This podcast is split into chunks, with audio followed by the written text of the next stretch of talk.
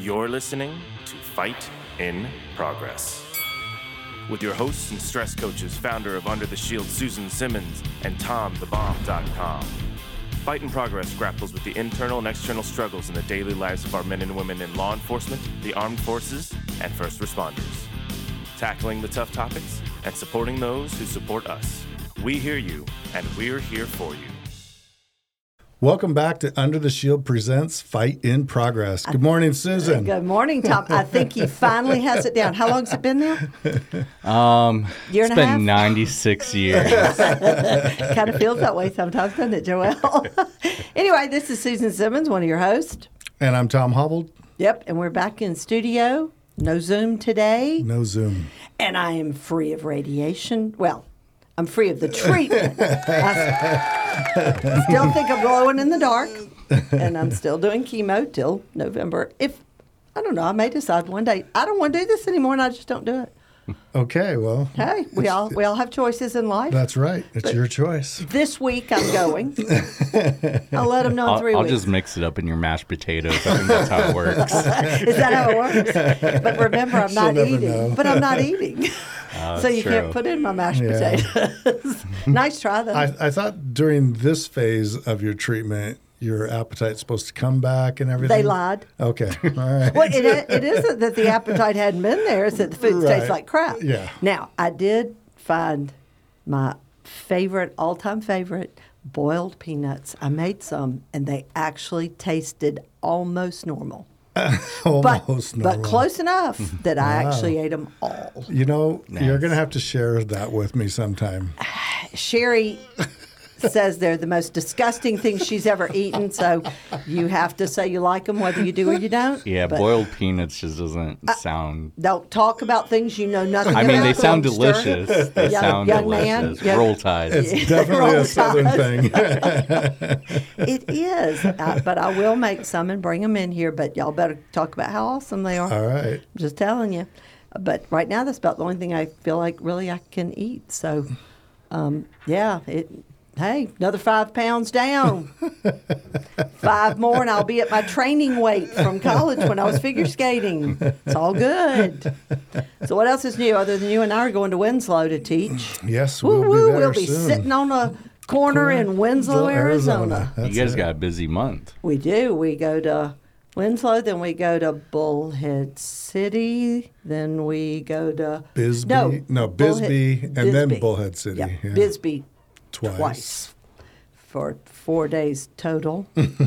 Don't worry, guys. I'll hold it down here. That's my big concern. You want? Would you like Mac to come live with you also? um, I volunteer my assistant Becky for that. Yeah, she was here yesterday trying to help us clean up, but she's eight months now and 70 plus pounds. And CBD doesn't do a thing for hmm. her. Nothing. I definitely thought you were talking about Becky for a second. I'm like, she's eight months pregnant. Just I said old, not pregnant. Jeez. Wow. Y'all y'all just y'all ain't right. Y'all y'all mistreat my girl too much. That's just wrong. So Tom, who do we have with us today? Today we have a special guest. Well, now she's living here in Arizona. but- Yeah, that's good. It's Which in is- studio. yeah. We like in studio. which is good. But she still had a trek though, coming up from the very north north end of the valley. True. So People that don't live out here don't understand. I people would talk about living in the valley when I moved out here, and I thought, is that just some fancy term for money or something? Because I'm like, I don't really think of it as a valley. yeah, well, if if you s- could stand out and look around, we are surrounded by mountains. Well, I'm going to have to get Aaron to take me up There in the you go. helicopter There so you that I go. can actually get the visual. I've Yeah. only been here 11 years. You'd think I'd have it down by now. And it has been the Valley of the Sun this week, 110. it's been nice. Yeah, but Alabama the temps have been like 108 with heat index with humidity of. Yeah. 115. I'm laughing, going, yeah, y'all enjoy that humidity because they Yeah, usually there you give me hell about our temperatures. But, um, but yeah, all this East Valley, West Valley. So I guess you're technically North Valley. Is there a such thing? Well, I'm at the north end of the valley. Yeah. 'Cause But I I'm never hear actually out of the to valley. Okay. Cave Creek is actually a little above. Yep, Okay. you're, you're just up on the ridges of the mountains there. Yeah. Yep, the high desert for us. And y'all talk about the ridge, and I'm expecting to see like a ridge. no, No, no, no, and there's no. yeah, y'all lie a lot. You, y'all, y'all, y'all make stuff up. Is what you do. But yeah, Cave Creek. I used to spend some time up there, and they had a really cool place. I think it burned, but I heard they rebuilt it, and they have where people can actually ride. I can't remember if it was horses or or the um, like the rodeo things where they buck you off. Uh, Oh, the, Oh, the, the buffalo play? chip. Yes, yes. And they had the uh, kids riding the sheep, and I thought that was Mutton crazy. busted. that was crazy. Is it? Did they rebuild it because it Oh, burned? oh, yeah, yeah, okay. yeah. Actually, it was owned by a Maricopa County sheriff. Really? Larry Went was, um, I guess he was, I'm not sure if he was a captain or a chief with Maricopa County. He was a pretty high ranking official with, and he owned, he purchased it from the troubled people that owned it when it burned down. And he made a beautiful establishment. You can go there on Sunday and go to Cowboy Church and Yeah. they have outdoor rodeo on Wednesdays and Fridays, and you could ride the mechanical bull or watch real cowboys riding real bulls. Now I enjoyed watching the drunks, thinking they were going to get on one and stay on it. And I thought, yeah, this is going to Yeah. be worth my time. I see a team building thing and an opportunity for Joelle. Listen, I've actually done sheep riding when I was little. I think you're a little big for the sheep riding now. Uh, good because um, I, I didn't win, and uh, yeah, I have the scratches to prove it. Those things move fast. I tried the mechanical bull in Colorado when I lived there. Yeah, it, that's a that's an art. I see a team building. Joel's going to ride a bull. You'll take one for the team, won't you? Sure. Sure. You heard it here. Yes. So we will update y'all on our uh, producer doing bull riding, and Tom can get on the mechanical bull, and we'll Yeah. put all of that all over our Social our media. Social media. There you go. Absolutely. So All right. our guest, I since we didn't formally introduce you, you are a retired Suffolk County police officer, And, you're- that's New York, Suffolk County. that's true. Suffolk County, Long Island, Yes. New York. New- Yes. Yeah, Long It- Island. It New drives York. me crazy when people just do counties because there's other places that have. A Suffolk I don't think there's a Maricopa Yeah, County I don't anywhere think else, so but yeah. So let's be specific. And you wrote a book, um, which is The Dust Never Settles, um, about your time after 9 11. Well, kind of your time before you were a police officer, then your time during 9 11, and your throughout your career till you retired in 2016, right? Yes. Yes. And so our guest today is Stacey Goodman. Welcome. yes, and we had a chance Thank to you. meet Stacey A few weeks just ago. a few weeks ago. At well, now now it's almost two months ago, but um, by the time this airs, uh, at our fundraiser for the comedy at the comedy club, and we appreciate you coming out and supporting us. And I know you said somebody told you about it, and that's how you wound up there. So Thank you for having me. absolutely, we It's were an glad. honor to be here. Good, terrific. All right, so tell us a little bit about you. Well, I was a police officer for almost 21 years with the Suffolk County Police Department. And she can walk and talk. I am telling you, it's amazing.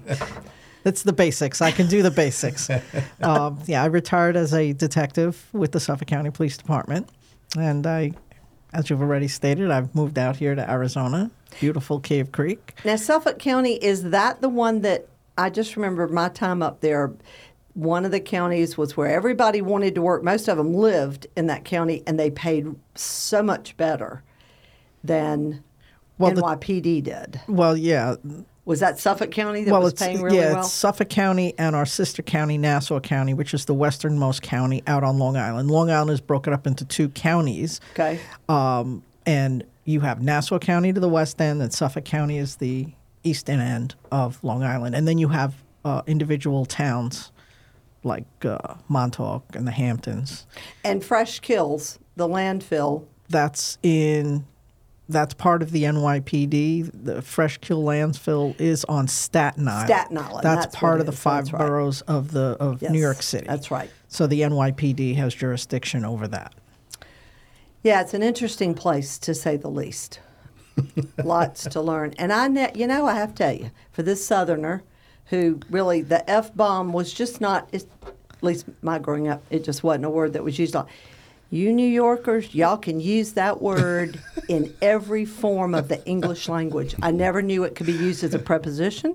Yes. Eh, You name it. Preposition, adjective, noun. Oh yeah. There's nothing, y'all. There's uh, nothing. I, I've never seen anything like it. I became completely desensitized to the word.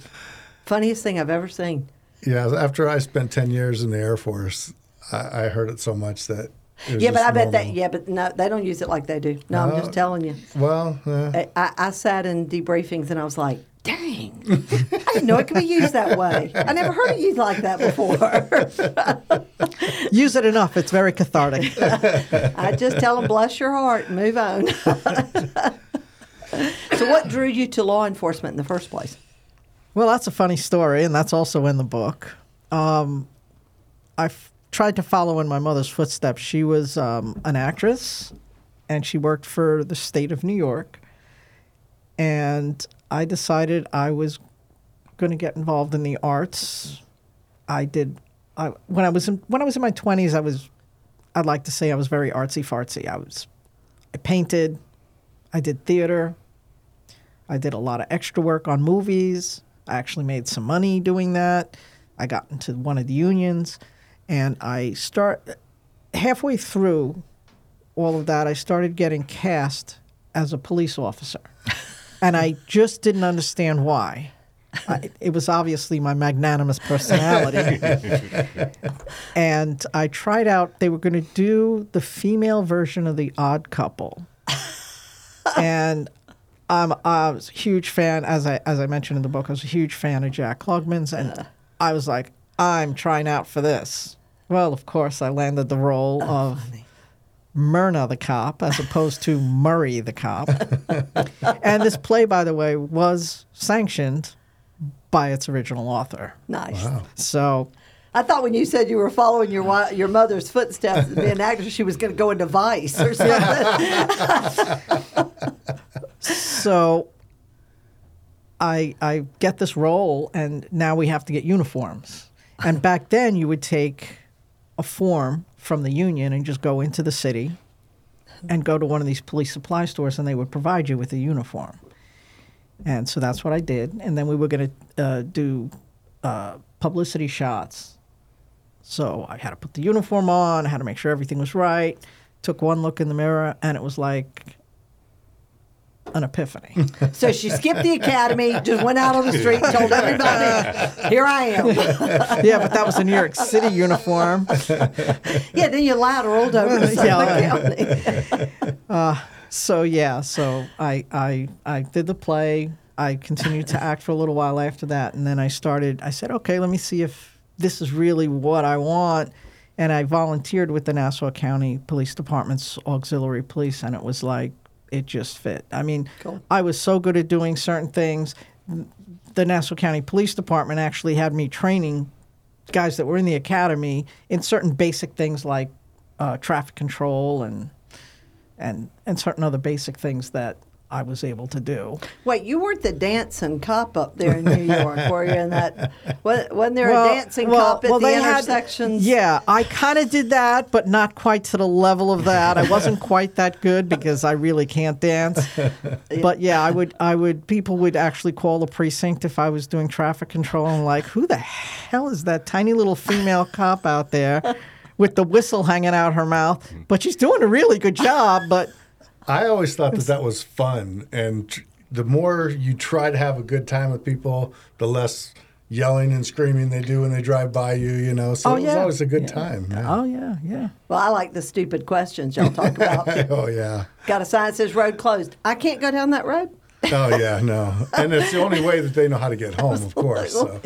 But I'm the exception. Yes, they're very important. Yeah, I just don't trust people when they're driving enough to stand out in the middle of the road like some of you people. That's crazy Oh Yeah, stuff. yeah, I've for had some close calls. I bet you have. Yeah, I don't like being in my big car with other cars around, but yeah, y'all do y'all. That's good. so that's how you got into it, and what was the whole history of your career? Twenty-one years is a long time, especially up there. Yeah, yeah. I mean, I wanted to stay longer, but I couldn't because of um, my injury to my lungs from working at Ground 0 I I can't do cold weather. Sure. I cannot do cold weather, and you know, all the guys I worked with, great guys, they're like, oh, you should stay to the end of the contract. You should, a couple of more years, you could do it. And I'm like, no, I'll be dead by next year. I can't. I can't. So And I- retirement up there is it twenty?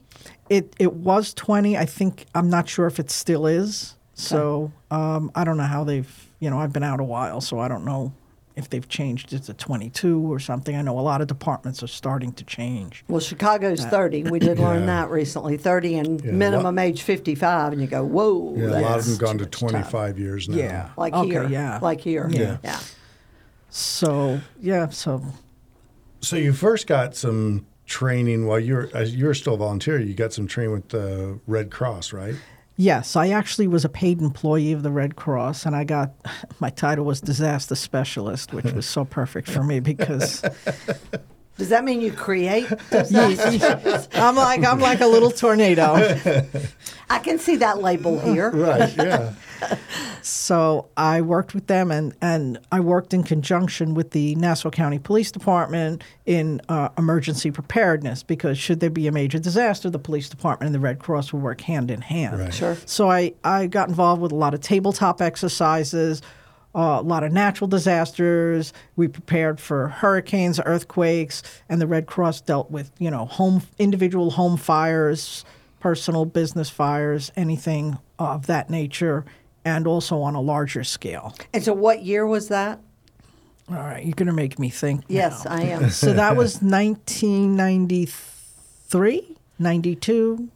Because was that around around the time of the first attack on the World Trade Centers? Did you? The first attack on the World Trade Center, Where they messed if I'm up. correct, was February of 1993. okay.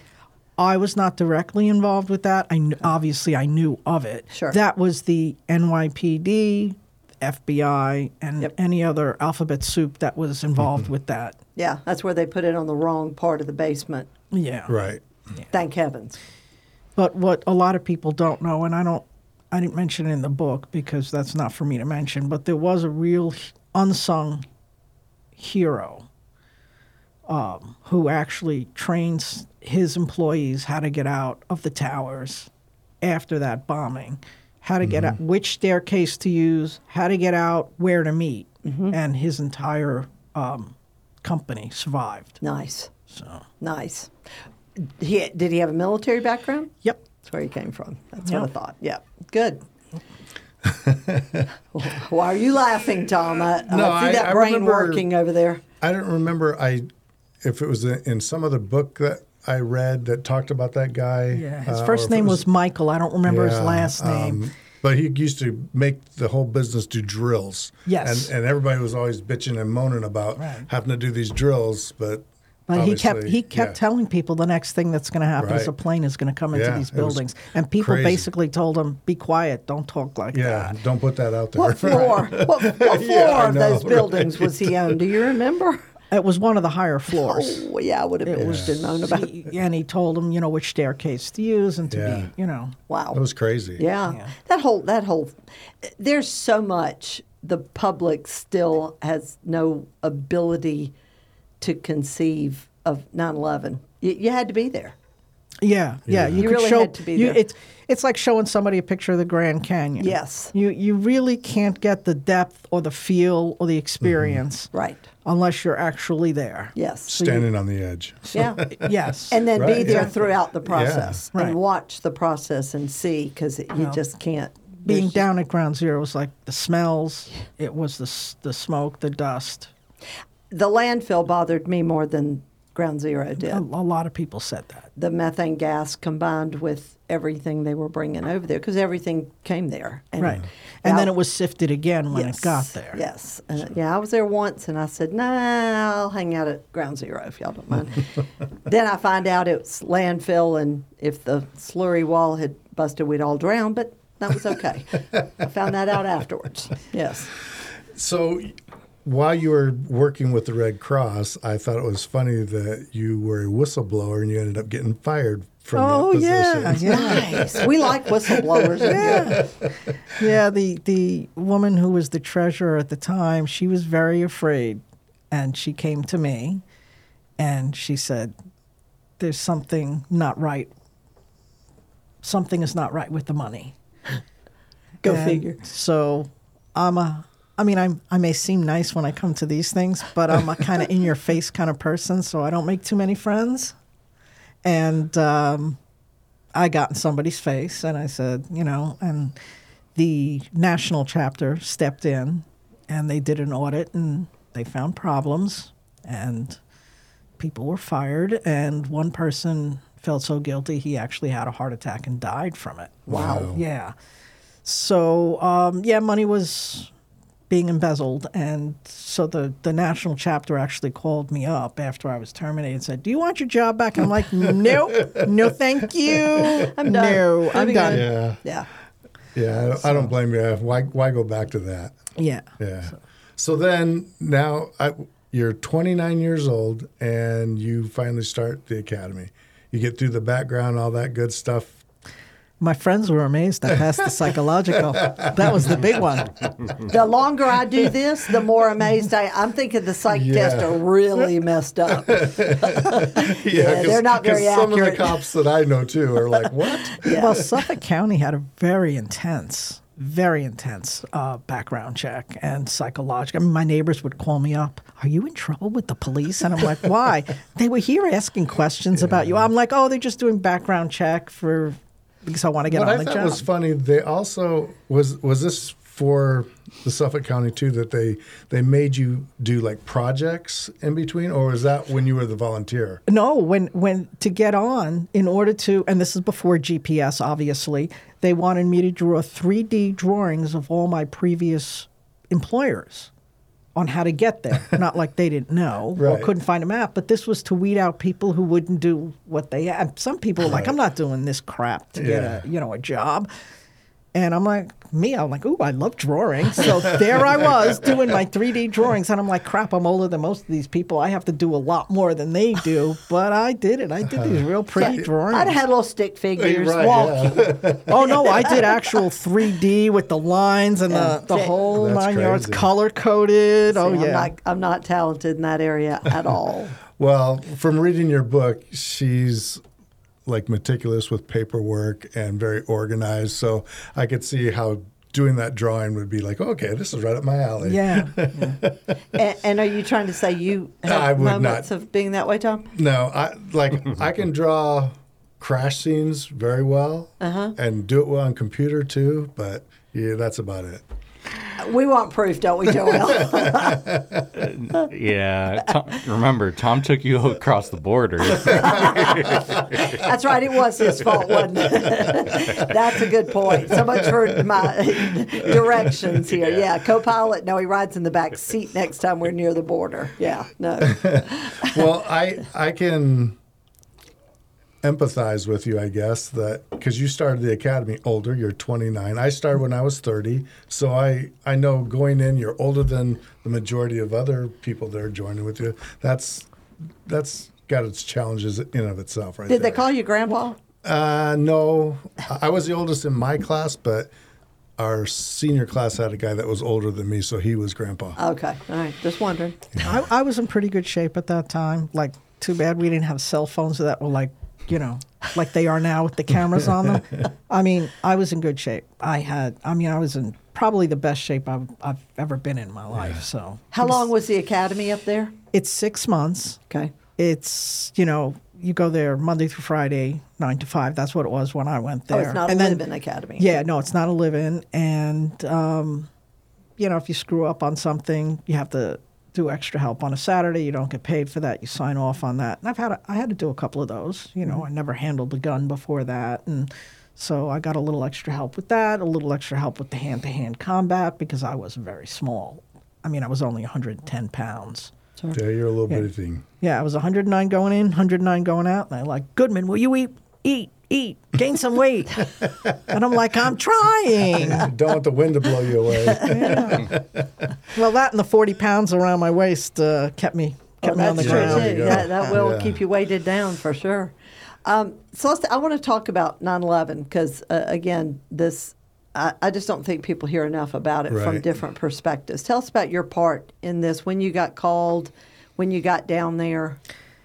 Uh, I actually was working with a federal agency that was under Health and Human Services. It was a volunteer agency, Oh. which I got involved with when going back to the Red Cross because of my disasters training. I ended up working with the medical examiner during uh, the t- tragic event TWA Flight 800. Yep.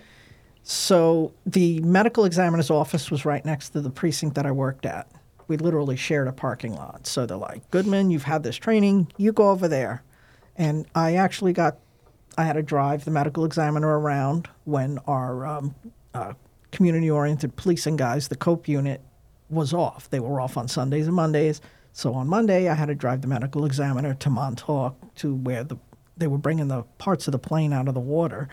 And we got to talking, and I, you know, I'm like, oh, I always wanted to be a medical examiner, you know, Quincy and all that stuff. And but I just couldn't pass chemistry. The chemistry teacher felt bad for me, so here I am. I'm a cop, and mm-hmm. he took a liking to me. So he's like, you know what? I want you to come work in the back with me, and I'll show you how we do certain things. And you know, you could do the security back because basically I was like a, a glorified security guard, you know, right out of the academy, right off of field training, right into that. So then they were like, oh, you know, I met a few other people down there, and they're like, oh, you should join DMORT. And I'm like, what's that? You know, and disaster mortuary operational response team. It's mostly made up of medical professionals that go all over the country for hmm. man-made natural disasters, and they help out and they use their expertise. And they're like, oh, you could be the token cop.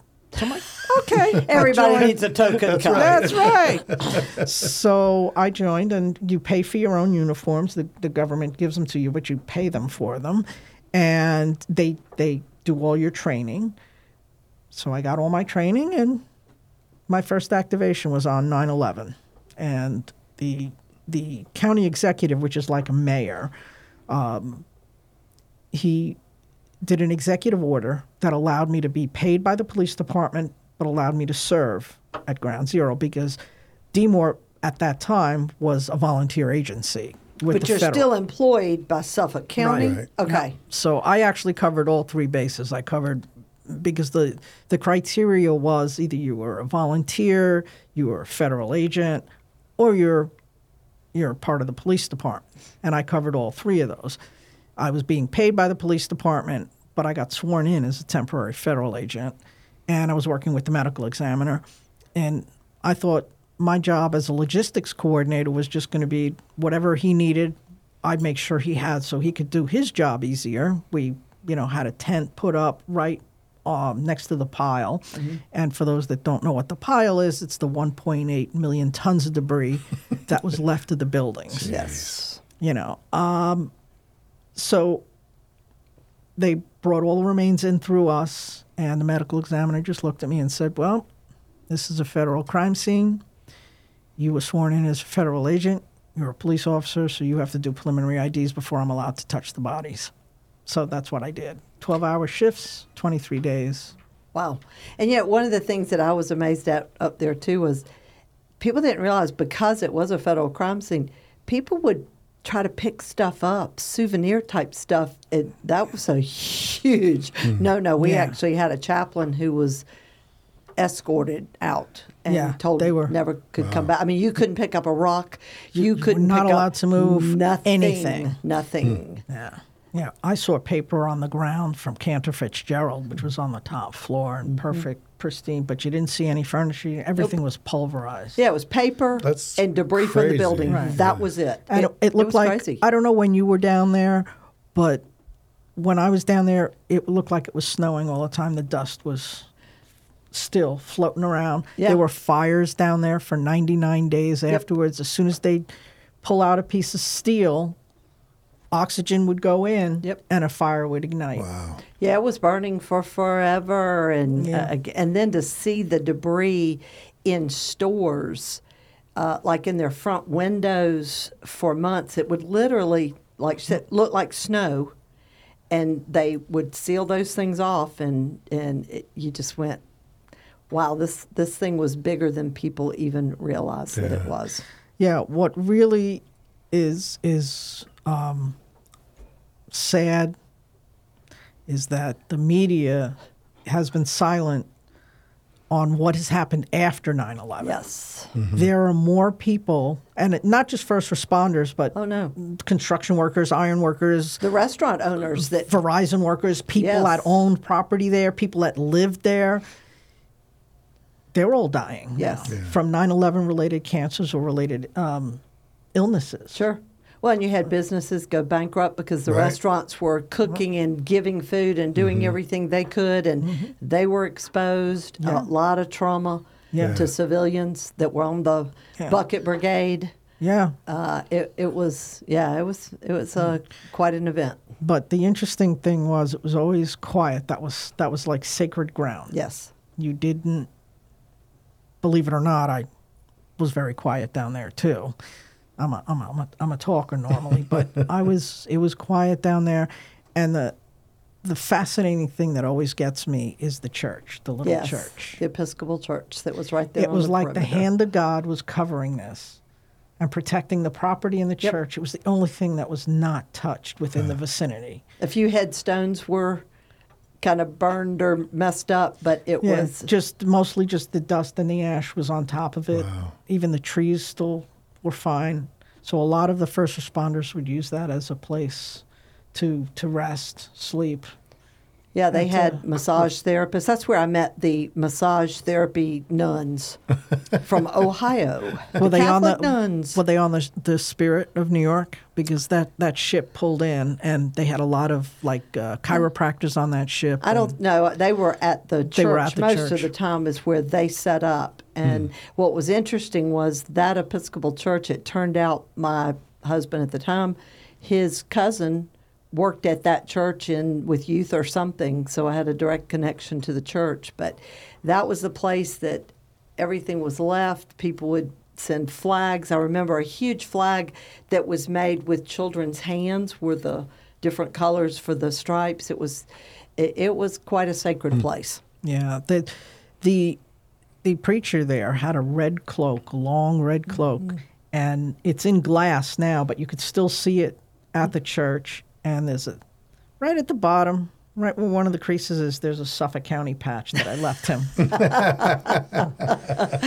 Yeah, that was uh, we actually spent New Year's Eve there and Giuliani was there with us for part of that time. That yeah, he a- did a, a nice thing for all the first responders at the at the time. I think it was the Toys R Us right in uh, Midtown. Yeah.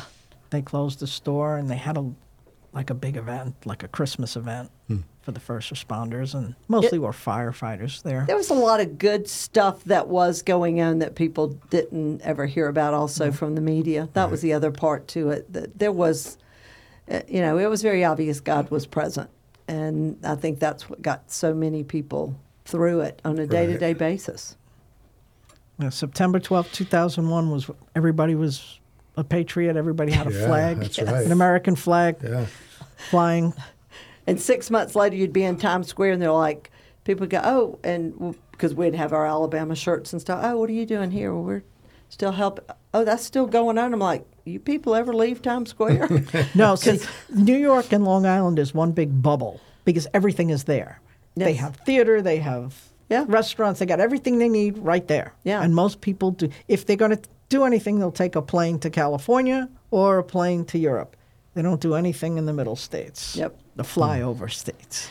but they weren't even really that aware of what was happening right there at Ground Zero. It was like they just, oh, you know, they, their attention is like squirrel. yes. Here it That's is. crazy. Up something else now. Yeah. You know, you uh, so you had to I- identify or try to identify anybody that was first brought into the morgue, right? Yes. And I thought it was interesting. You talk about one particular event um, where some fire guys are bringing in um, a body, and you then realize that it's a family of firemen bringing in s- somebody, one of the fire guys that's related to them. Yeah, it was four. It was four brothers, and it was one of the brothers. So the other three were bringing in Yeah. their brother, and and sad to say, one of the other brothers died of uh, 9/11 related cancer. So there's only two of them left. That's yeah, that's crazy. The other hard thing that was so weird for us was I remember being in the pit and the whistle would go off when they'd find a body. And so all the cranes, any noise that was going on, it, I didn't know something dirt could be that silent. I'm telling you, you could have heard a pin drop on the dirt. Man. It got so quiet. It was one of the eeriest silences I think I've ever seen. especially in I mean, just think about how big that place is, you know, and everything that's going on In New York, In New York, yes. around Ground Zero. Yes. And then you think of all that destruction that there had to have been just overwhelming amount of noise, you oh, know. Oh, yeah. that, but then to have those whistles go off and then it to be just deadly silent. Well, the interesting thing is a lot of people left the city. Mm-hmm. And, you know, a lot of people didn't. It, w- it was hard when I first wrote the book to explain what it meant nobody was around, but after COVID, I guess people can understand. Yes, literally, they, Right. They had smart signs that said freeway closed, Manhattan closed. Mm-hmm. You couldn't be on the freeways, you couldn't be on, or as we call them, parkways or highways, unless you were police, fire, military, or or you had a had a job you had to do going going into the city. And I don't mean just like a job, a regular a regular job. Right. I mean some kind of official Right. government job that had to get done. And how long did that carry on for? Do you know? Uh, I don't remember the exact time, but it was a couple of weeks at least. For the first couple of weeks, they wanted to get the big. They needed to get the big cranes in there. They needed people off out of the way because Battery Park and the Battery Park Tunnel. That is aside from Times Square. That's like the center of business. You're right. You're just north of Wall Street over there. There are A lot of businesses, and um, you know, the, it's the World Financial Center. Right. You know, uh, uh, right there. Yep. And th- those buildings were also damaged. Yeah. At one point, POPPA, the organization I was up there with, I don't know if you dealt with them at all, police organization providing peer assistance. They moved us from where they had us doing the debriefings up to the top of the federal bank. And we're on the top floor of this thing, and all of a sudden somebody goes, You know, there's more gold down in the basement than in Fort Knox. And I'm thinking, I don't know that this is where we need to be. I'm not sure this is a good idea. and that was the other weird thing was the silence of n- nobody's flying in the airspace Yeah. at all. And we had a plane actually come by that building, and every all the NYPD literally hit the ground, and all of us peers were like, "Is there something we need to know about?" Because that wasn't a foreign thing with us, but Right. It was all military jets that were for the first two weeks. You know, everybody, you know, that needed to get out of Manhattan had to rent a car and Right. drive, because yeah, all the airports Yeah, we're all closed down. yeah. all closed down.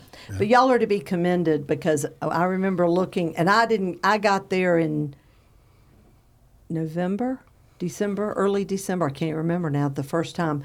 Um, but I remember looking at the pile and thinking, "Oh my God, this is going to take years." And I was back there for the first anniversary, and or actually when they pulled the last beam out, and I thought, I have no idea how these people managed to clear every bit of that stuff, get it over to the landfill. Now it went on over to the landfill for quite some time. Right. It's amazing how well people can work together when they have a common cause. Yes, right. yes, Yeah. and a common enemy. Yes. Also, Yeah. Yeah. that was the Yeah. other thing. Well, and then, you know, I mean, like you said before, on September 12th, the country was united. Yes, And so anything dealing with 9 11 stuff, you know, people were not excited, but they were more willing to do whatever it took to get things done and to help each other out, you know. So that was, you know, even that, I guess, mindset, you know, Mm-hmm. going forward to getting everybody together to, to clean that pile out, you Yeah. know, to get through it so that they could find any remains of anybody. You know, I mean, I think that was probably what was the driving force. sure. You know, And that was the impressive part to see the civilians and the people that were having to deal with body parts. I mean, I, I remember one guy with a head in a bucket and he didn't know what he had till he happened to slip and fall in one of the buildings where the water was still piling in there and out rolled a head. And having to deal with him to try to help him Right. process that trauma, because that's hard enough for first responders, but a civilian, they're not expecting those kinds of things. Yeah, they they're um, the media was good in one aspect where they were asking people if they had, you know, if you knew somebody that was in the towers, do you have any DNA, like a toothbrush, a hairbrush? And as you know, back then DNA was not like it is As here. it- yes. now. Yeah, right. And even on the 20th anniversary, they actually identified two more hmm. victims through Wow. DNA because DNA has gotten so much better. Sure. And, and New York, the New York City Medical Examiner has, has everything kept there, correlated, and ready to be identified if anything is found or if new DNA processes can be done. Wow. Yeah, it was amazing to watch them breaking dirt clods because over on the landfill they had the conveyor belts belts set up with these domes over them, and to see them breaking up every dirt clod to see if there's a, bone. bone. and you had restaurants in there, so now they're having to differentiate between Right. human and chicken or something else, and it, it, you just thought, how do these people ever get through all this? The rescue dogs were even impacted. Absolutely. You know, we had to play hide and seek with them one night because Had to their handlers were like, "Can can we get some help here? Because if these dogs don't find Yeah. anything, they're going to be depressed." Yes, So, and you know, they'd have to hide, and the dogs would have to find them, and then the dog would be all happy, yeah, yeah. and and then we could go on. It was amazing. Uh, the and the dogs were the things that could break your heart. I met Apollo, who kind of became he was a shepherd who kind of became the face of the canines and stuff down there. And uh, I remember when I met him at a service, and he was next to me, and I said something to the handler about, oh, you know, how old is he? And he he was young, but he was so gray because that had aged him so hmm. much. And I said at one point they went to exchange the piece, and I knelt down to pet Apollo, and he licked me from my chin to the top of my head. And I looked at the handler and I said, Exchanging the peace in church with people will never have the same meaning that did. but that poor dog looked to be probably 14, 15, and he wasn't more than like seven. Wow. Yeah. And they all died very soon, too, Yeah. from stuff. Yeah, they all had, well, they're smaller. And, you know, most of them did, they had protected them with boots, The and boots. but, you know, they didn't wear masks or Right. anything like that. Yeah, they're breathing in the same crap everybody Yeah. else was. Yeah. When did y'all actually get decent apparatus? Because, you know, I know when we were there, at least two of our weeks, we just had medical masks. That's all we No, had. And I some had- didn't even have that. I had I was given military grade masks with the, the filters to change out the cartridges, so I did that. But a I- lot of people on the pile didn't have that equipment for quite some time. Right. Which is, again, the deaths now. And and I worked with doctors, and they wouldn't wear them, and they looked at me. They go, "You're going to be the only one alive in 20 years," and they weren't wrong. And Right. They weren't wrong. Sure. And they they told us, you know, a lot of the people, a lot of the medical staff from, you know, uh, that I've dealt with through the World Trade Center Health Program, and they're like, "Yeah, the 20 year, that's the mark." When weird things are going to start happening, your body will still be processing this. These toxins will still be in your body, and after 20 years, you're going to get older. Your body's not going to be able to handle it uh, as as well as it does when you're young. Sure. So I mean, they did baseline physicals on all of us, and um, yeah, they weren't too far off. And, and I, you know, I want people to buy the book. Why? Why did you wait so long to write the book? Well, I didn't wait. I wanted to have it out by the 10th anniversary.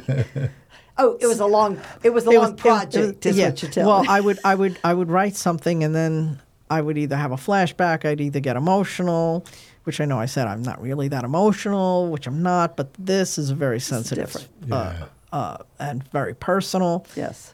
I hand wrote everything and I didn't know what to do with it.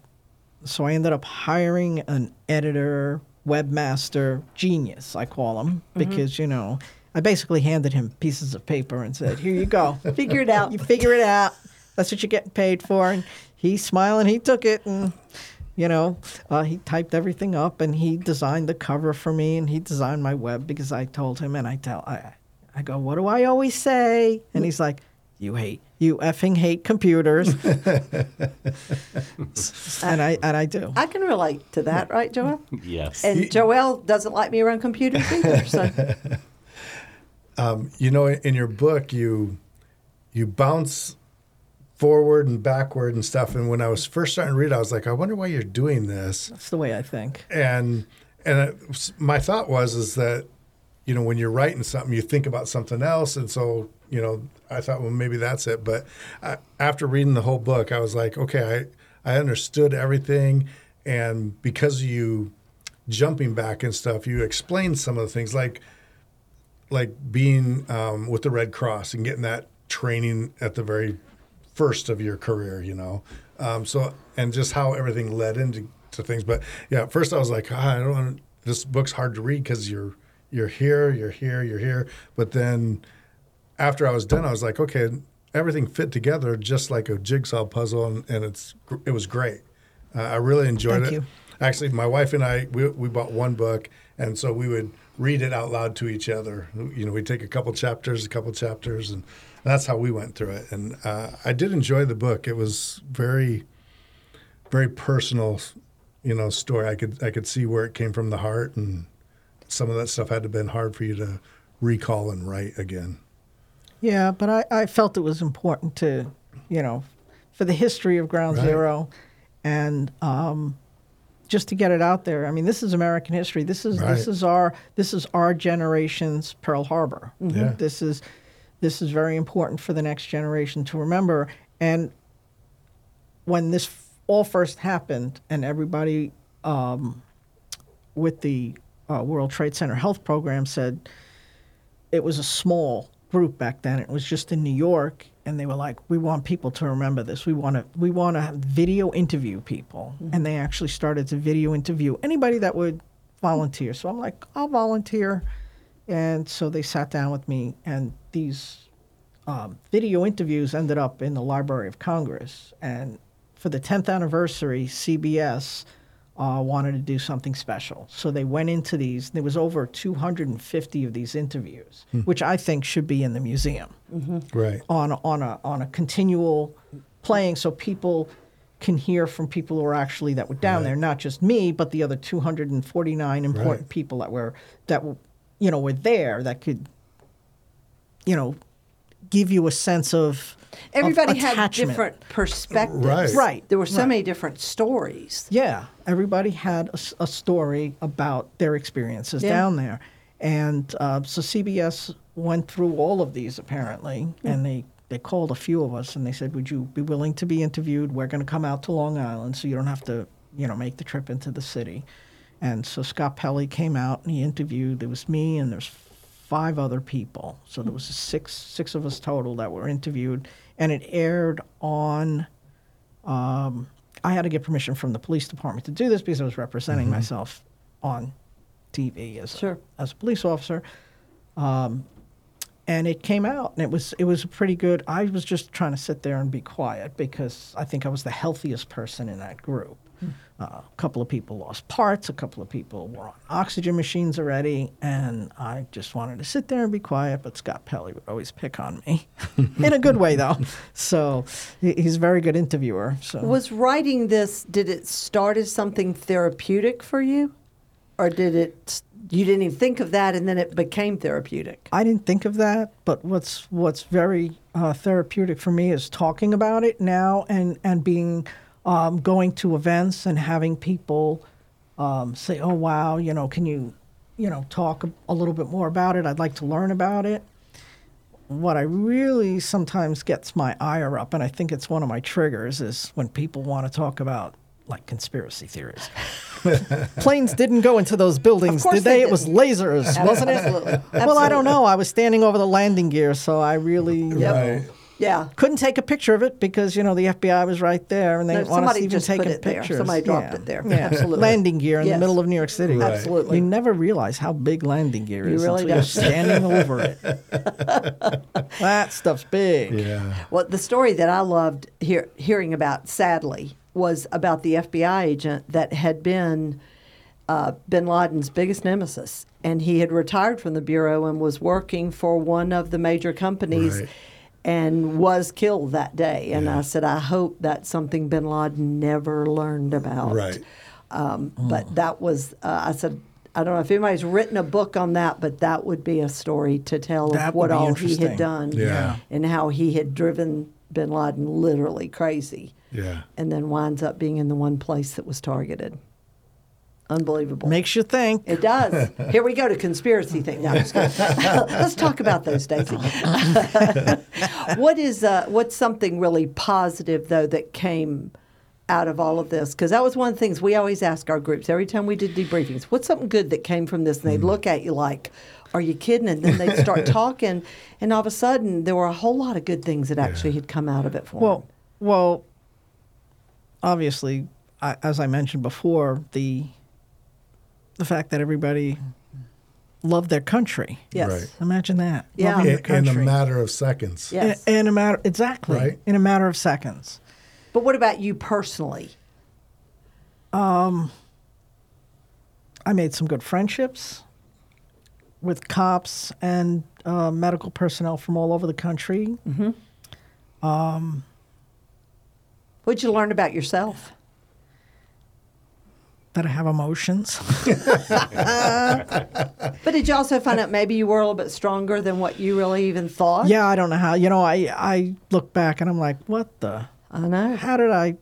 That must have been divine intervention because I don't know how I survived all of that. The hours, the work, it was just It was it was going back to the eventually, you know, everybody was out of the hotels and the Marriott Hotel, they lost their 20 store 20 story building or 22 story building that was right between the two towers. Um, and they lost some people. So they they took us in because normally we would just sleep in tents or whatever sure. but they had nobody in the rooms, so the feds made some kind of arrangement with them. And you know, I worked the the, the night shift. They felt, oh, you're a cop, you can work the. ni-" Meanwhile, I never worked a midnight in my life, so I worked 7 p.m., 7 a.m. I'm like, all right, how am I going to get my body situated on this schedule? So uh, yeah, just just the the outpouring of appreciation from from civilians everywhere. Right. Sure. Sure. Yeah. that was- Yeah, I, I do have to brag a little bit. I did get to stay in the Waldorf two of my five weeks. Yeah. That was roughing it, boys and Yeah. girls.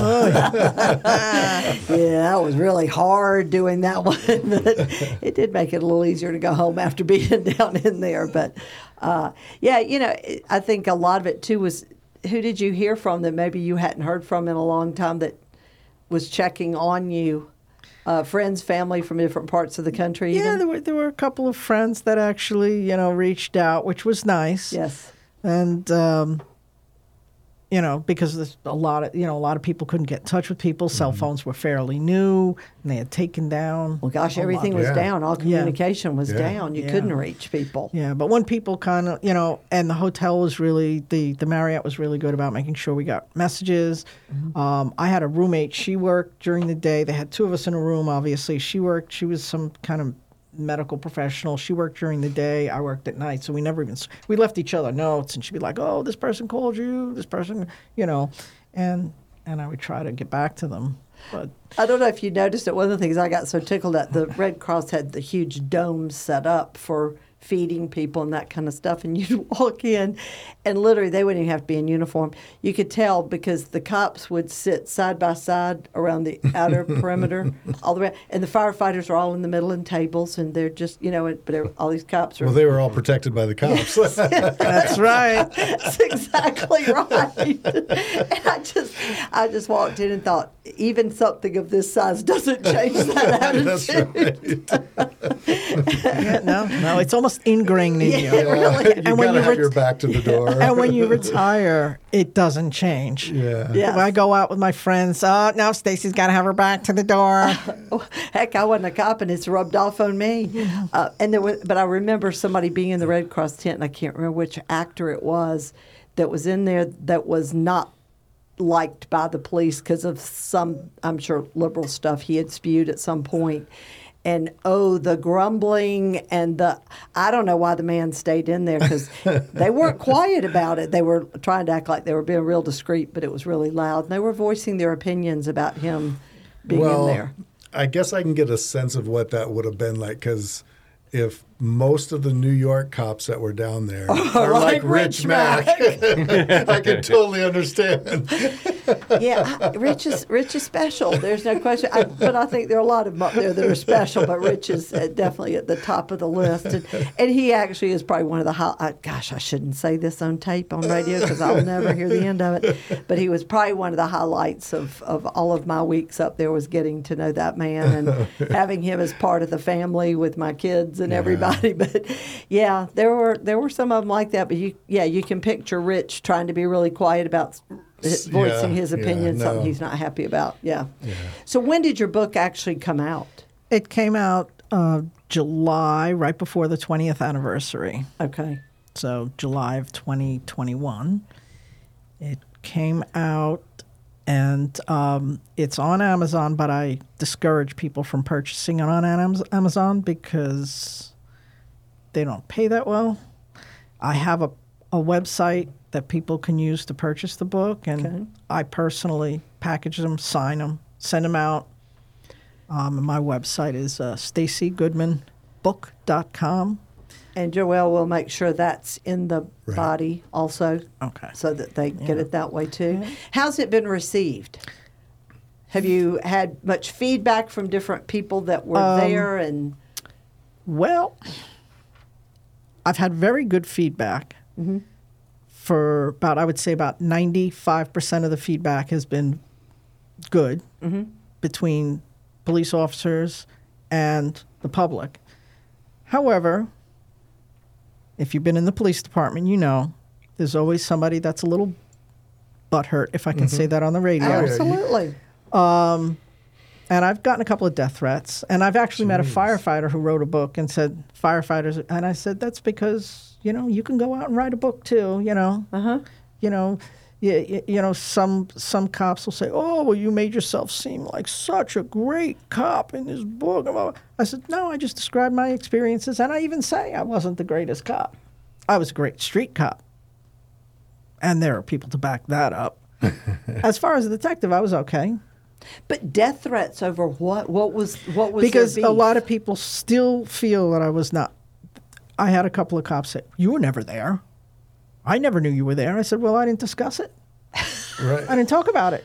It was one of the things I did not talk about." And h- and how is it everybody's business? You know. Well, Well, it wasn't yeah, like everybody that. knew everybody that was down there because it was it was a it, Yeah. it, it was a pretty large area and it was pretty broken up in how they had it set up too. That's There were very few Suffolk cops there. Um, there were a couple of um, our crime scene guys went there, and only one time were they allowed because where I worked in the makeshift morgue, cops were not allowed.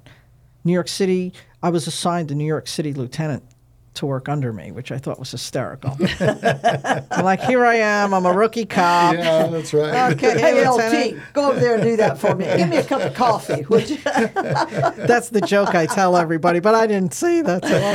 To no, Uh, either. but one time our crime scene guys came into the tents and because they were requested to take some photographs for the fire department and they were like stacey what are you doing here and i'm like working what are you doing here wow. probably the same thing i'm doing here Yeah. so i wish i took down all their names you know because oh, here you want proof i got 20 pounds of paperwork at home that proves that i work down there Wow.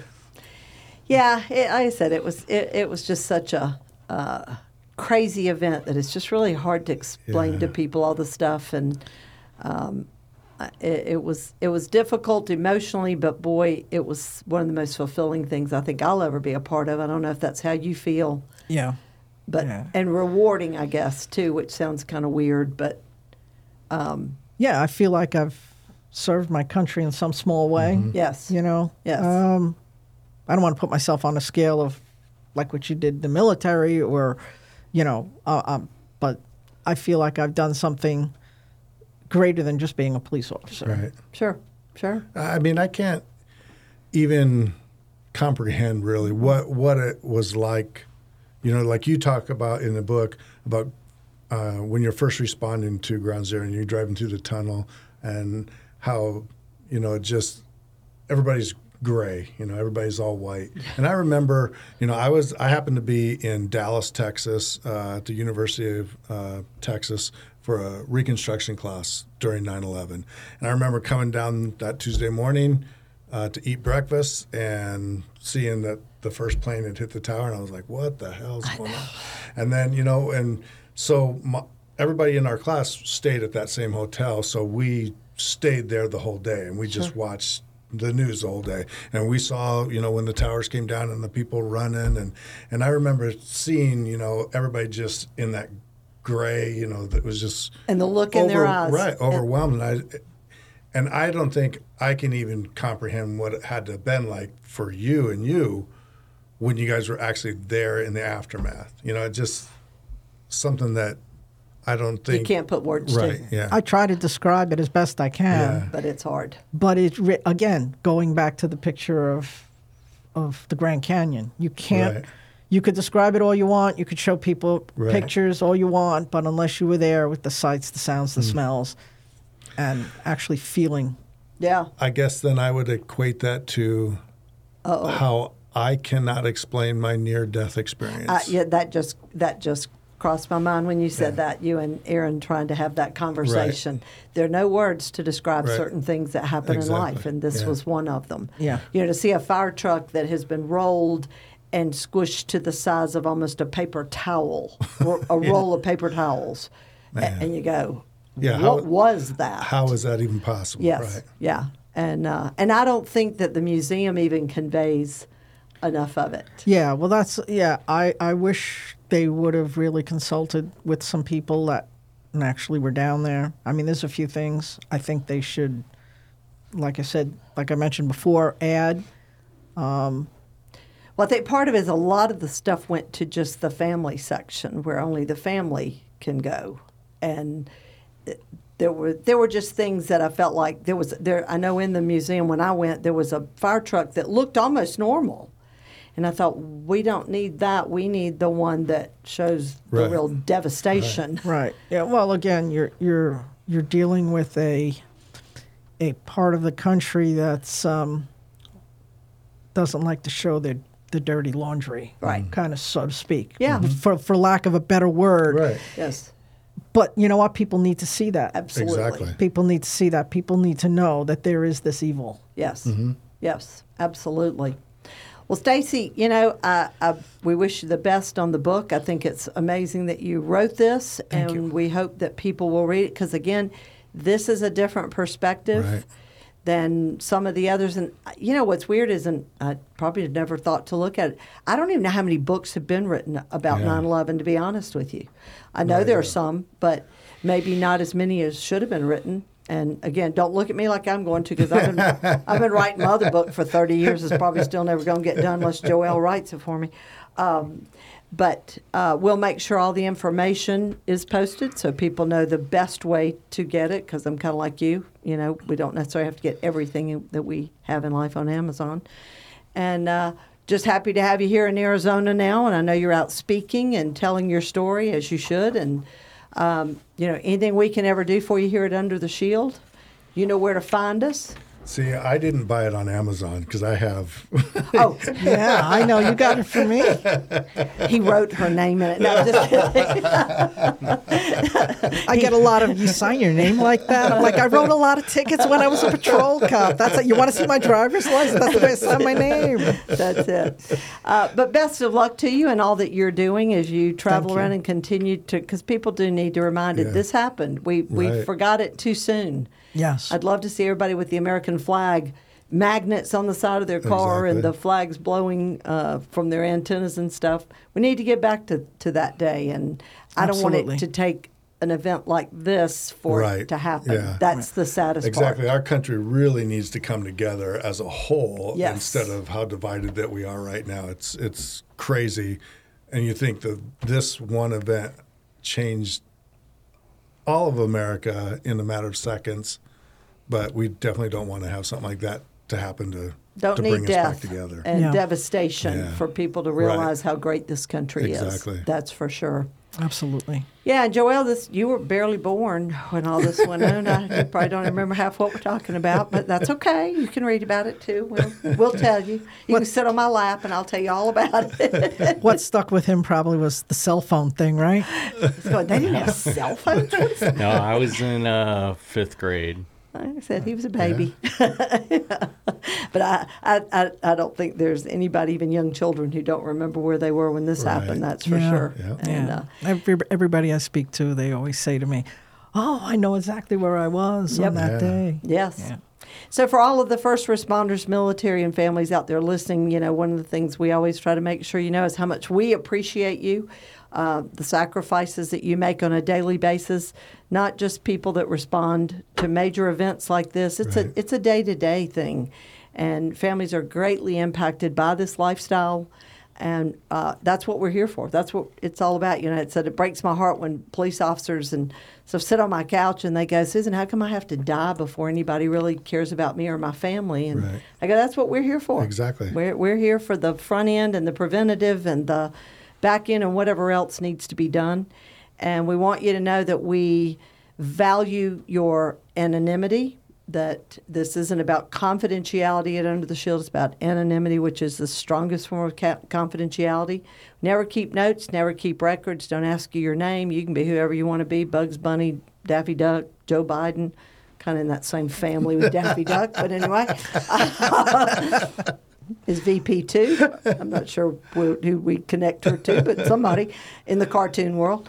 And uh, all you have to do is call us. And I know that's a hard call, Tom, and I've talked about this. The hardest thing is picking up the phone the first time. Yep. Call us at 855 889 2348. When you hit extension one, you will get a stress coach. Let it ring. It's rolling to whoever's available. Um, and we do not have your phone number. The number you dial is the number that pops up on the stress coach's phone. So if you get disconnected for some reason, you got to call us back. We have no way to reach you. You never have to worry that we're going to send somebody to do a welfare check, like your police department coming to your door, because we don't have your information. Um, you can reach me through that number on extension two. I'd rather you call my cell uh, or text me at 334 324 3570. And you can reach me on that extension too, on our 855 number uh, for extension four, or you can call me on my cell phone number at 480 861 6574. In extension three, you'll get David Cohen in Alabama. He was fire marshal. Uh, his wife also is one of our stress coaches. She was dispatcher and a police officer.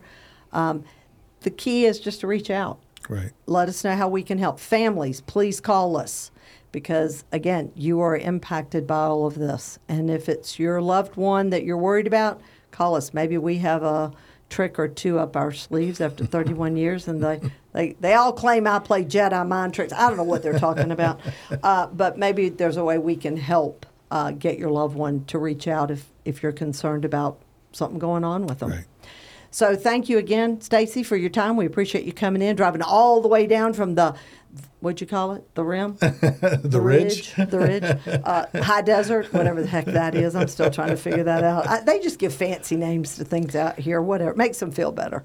Um, but we do appreciate you coming in, and we'll have the book information out. God bless all of you. Again, thank you for your sacrifices. God bless you. God bless your families in this great nation that we live in. Joelle, thanks for being here today. We appreciate you coming in.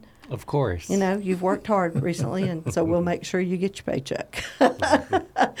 Stay safe and take care, and call us if we can do anything.